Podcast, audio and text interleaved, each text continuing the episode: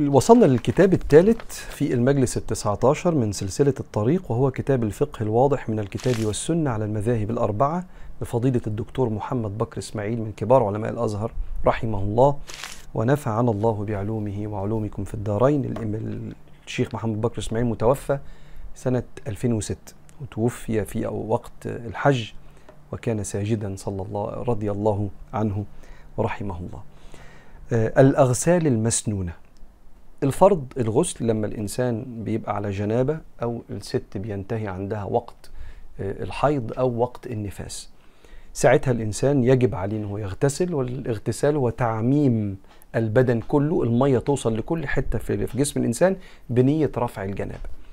لكن الإنسان ممكن يغتسل توصل المية لكل جسمه، ولكن سنة سنة يعني بيقتدي بالنبي عليه الصلاة والسلام. مش فرض عليك تغتسل في الأحوال اللي هحكيها لك دلوقتي، لكن لو عملت كده تبقى بتقرب من النبي عليه الصلاة والسلام وبتسير على هدي النبي. وسنة النبي وهدي النبي هو خير الهدي وأحسن طريقة عيشة.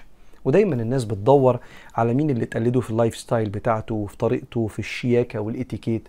الكلام الحلو ده كله يعني نقطة في بحر سنة النبي عليه الصلاة والسلام من الأدب والرقي. ف احنا عندنا الاغسال المسنونه ست اغسال من سنه النبي عليه الصلاه والسلام. السنه الاولانيه غسل الجمعه.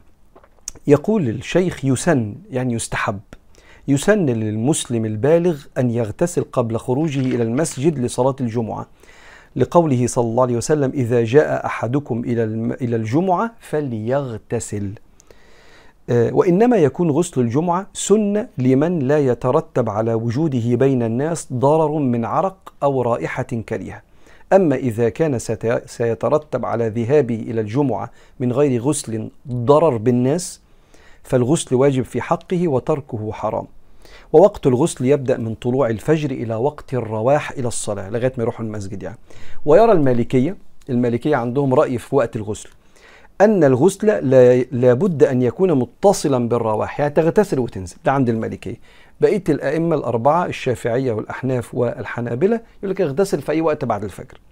واستدلوا المالكية أن الغسل يبقى متصل بالرواح، واستدلوا على هذا القول بحديث مسلم، حديث روي في عند الإمام مسلم في كتاب الصحيح عنده، أن رسول الله صلى الله عليه وسلم قال: إذا أراد أحدكم أن يأتي الجمعة فليغتسل. فقالوا له طب يبقى ده متصل ب الذهاب للجمعة. طبعا غسل الجمعة عندنا حديث آخر في الصحيح: غسل الجمعة واجب على كل محتلم.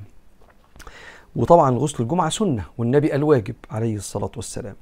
وهنا برضو في حديث تاني: إذا جاء أحدكم إلى الجمعة فليغتسل، فعل أمر.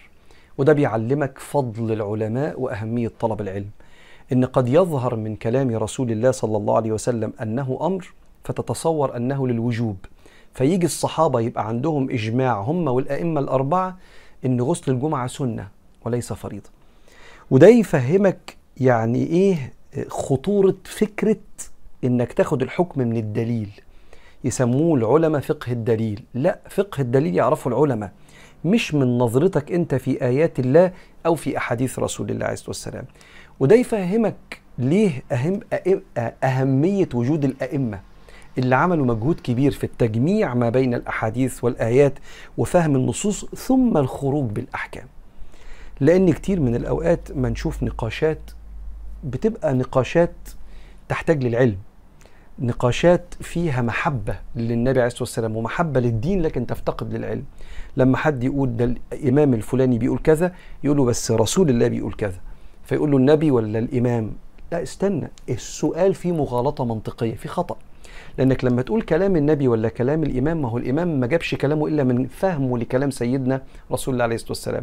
فلما تقول كلام النبي ولا كلام الإمام، معناها فهمك أنت لكلام النبي عليه الصلاة والسلام ولا فهم الإمام لكلام النبي عليه الصلاة والسلام.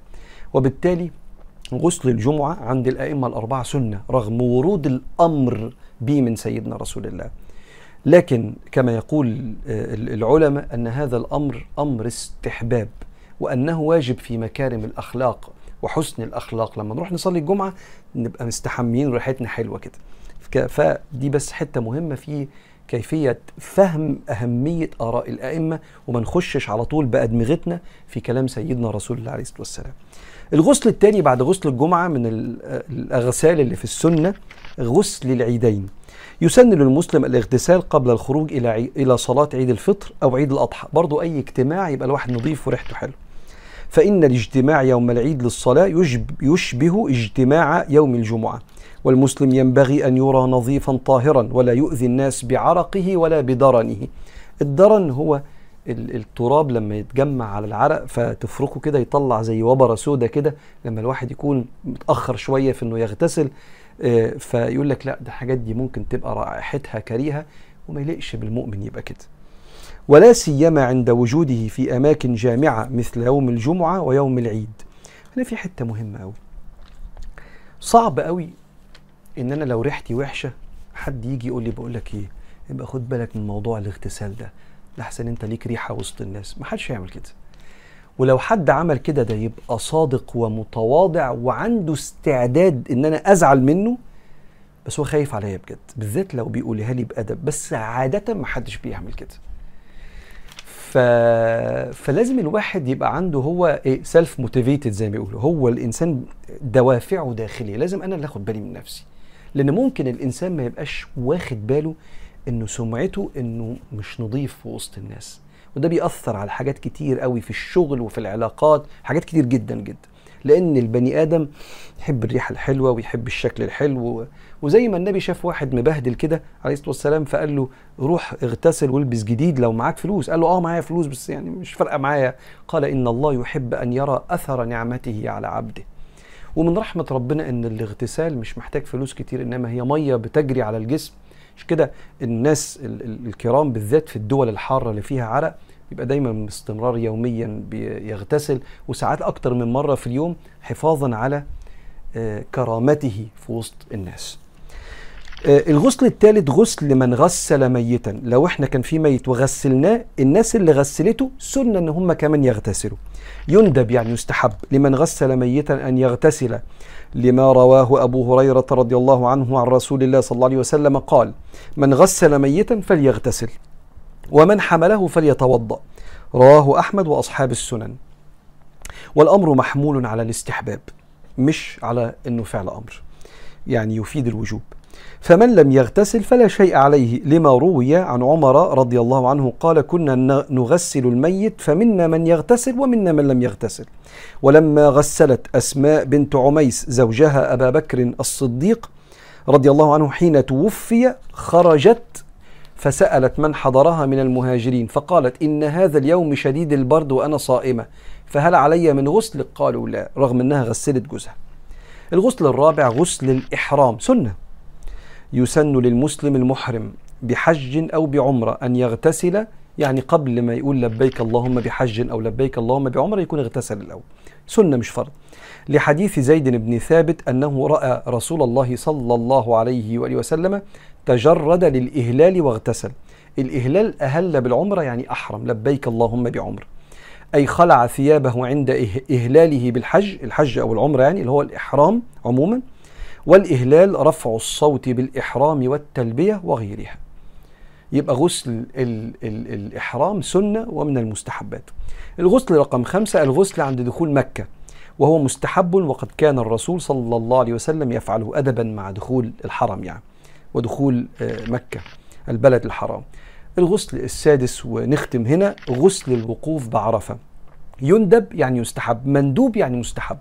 يندب لمن أراد الوقوف بعرفة أن يغتسل، لما رواه مالك عن نافع أن عبد الله بن عمر رضي الله عنهما كان يغتسل لإحرامه قبل أن يحرم، ولدخول مكة، ولوقوفه عشية عرفة. يبقى اغتسل للإحرام ولدخول مكة وكمان لعشية عرفة اقتداء بالنبي صلى الله عليه وسلم. يبقى ست أغسال مسنونة: غسل الجمعة، غسل العيدين، غسل من غسل ميتا، غسل الإحرام، الغسل عند دخول مكة، والغسل قبل الوقوف بعرفة. يا رب كلنا يا رب نحج السنة دي إن شاء الله، والحمد لله.